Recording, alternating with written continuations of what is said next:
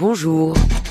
Il y a 5 ans, 276 lycéennes âgées entre 12 et 17 ans étaient kidnappées à Chibok, dans le nord-est du Nigeria, par des hommes armés du groupe djihadiste Boko Haram.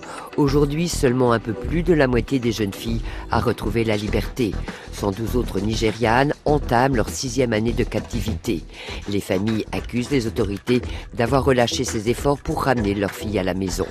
Boko Haram a plusieurs fois envoyé des preuves de vie des otages, des vidéos dans lesquelles les ravisseurs affirment que les lycéennes sont traitées en esclaves, vendues et mariées de force ou encore qu'elles avaient été converties à l'islam et les islamistes d'exiger la libération de prisonniers de Boko Haram en échange de jeunes filles. Plusieurs négociations ont abouti à la récupération de dizaines de D'autres filles ont réussi à s'échapper, mais la plupart est toujours détenue par le groupe djihadiste. Cuba, qui a décidé d'ouvrir l'exploitation de son réseau ferroviaire à des entreprises étrangères, reçoit aujourd'hui Guillaume Pépi. Le président de la SNCF et l'UFC, l'Union des chemins de fer cubains, vont signer des accords, je cite, d'assistance de maintenance et de modernisation des installations ferroviaires.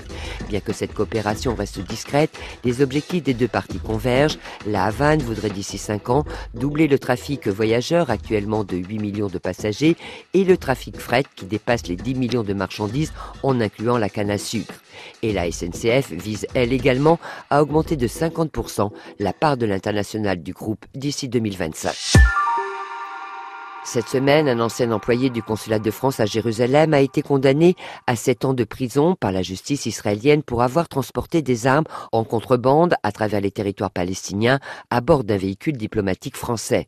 Bien que ce ne soit pas dit franchement, cette affaire a entraîné la fermeture de l'Institut culturel français de Naplouse. Son directeur, Stéphane Ocante, vient d'écrire le livre Naplouse-Palestine, portrait d'une occupation. Christian Chénaud l'a rencontré. Vous avez mis la clé sous la porte de l'Institut français de Naplouse qui a fermé. Ça même été pire, on m'a fait partir avant que je puisse mettre la clé sous la porte. On m'a fait rentrer plus tôt parce que j'escagassais un peu parce que j'étais pas très content de devoir à la fin mettre la clé sous la porte. Je suis parti un mercredi, le lundi, euh, quelques pontes de, du consulat débarquaient à Naplouse pour dire non, non, on ferme à la fin de la semaine. C'était quand même très fort. Quand vous arrivez, c'est un peu une page blanche. Absolument, tout est à découvrir, tout est à faire. Pour entrer dans cette carte postale, dans ce paysage qui est quand même assez particulier, qui est presque schizophrénique, entre les Israéliens, Ah les oui, colons. Vous parlez de checkpoint. Ça, c'est aussi quelque chose qui rythme la vie des Palestiniens. La vie de tout le monde, hein, puisque le, le fait d'avoir un passeport diplo ne facilite pas forcément le passage. C'est juste qu'on est sûr que la voiture sera pas fouillée. Mais même des fois, ça, ça bloque la, la vie. Bon, il en est question dans le livre. Il arrive qu'à Naplouse, et c'est arrivé assez récemment, ça faisait longtemps que c'était pas arrivé, que la ville soit entièrement fermée, puisqu'elle est vraiment entourée de checkpoints, quasi entourée de colonies. Naplouse peut être ville fermée, en fait. Et là, on, bah, on attend. que ça passe. Il n'y a plus de circulation possible entre Naplouse et l'extérieur de Naplouse, si ce n'est à monter euh, dans la partie cisjordanienne vraiment, au nord de Naplouse, qui conduit à Jenin. Mais si on voulait descendre vers les grandes villes que sont euh, Jérusalem, Ramallah, etc., et tout le sud de la Cisjordanie ou des territoires occupés, vous ne pouvez plus. Et alors, comment ça s'est passé? Vous étiez à la tête de l'Institut français. Vous avez pu organiser des activités. Vous avez pu justement donner un peu d'espoir. Qu'est-ce que vous avez fait? Oui, c'est tout l'enjeu, c'est de donner de l'espoir. Il y a une belle scène musicale à Naplouse, il y a aussi des super danseurs hip-hop. Tous ces gens-là n'ont pas de lieu pour s'exprimer, il n'y a pas de théâtre, il n'y a pas de centre culturel, il n'y a pas de salle de spectacle digne de ce nom. La vie culturelle là-bas se réduit à un cinéma qui passe plutôt les blockbusters américains. Donc c'est vrai que l'Institut français de Naplouse, c'était vraiment le poumon artistique et culturel. Vous faisiez référence peut-être à la jeunesse qui a envie de vivre, qui a envie de créer. Ça, vous l'avez vu? C'est une jeunesse qui essaie de rêver, c'est une jeunesse pour laquelle les études sont très importantes quand on a les moyens, parce que même si c'est des universités euh, publiques, euh, les études supérieures en Palestine sont plus chères qu'en France. Mais souvent les familles se saignent hein, pour offrir ça aux enfants. On a un oncle d'Amérique qui donne l'argent pour que les enfants continuent leurs études.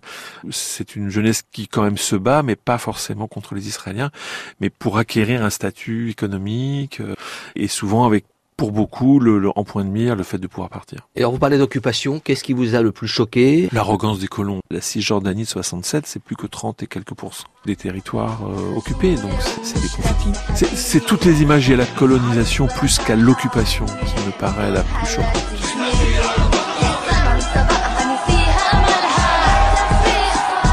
Stéphane Ocante, auteur de Naplouse Palestine, portrait d'une occupation, paru aux éditions d'Acre avec Christian Chénaud. Et on se quitte avec le groupe Dame qui cartonne chez les jeunes palestiniens.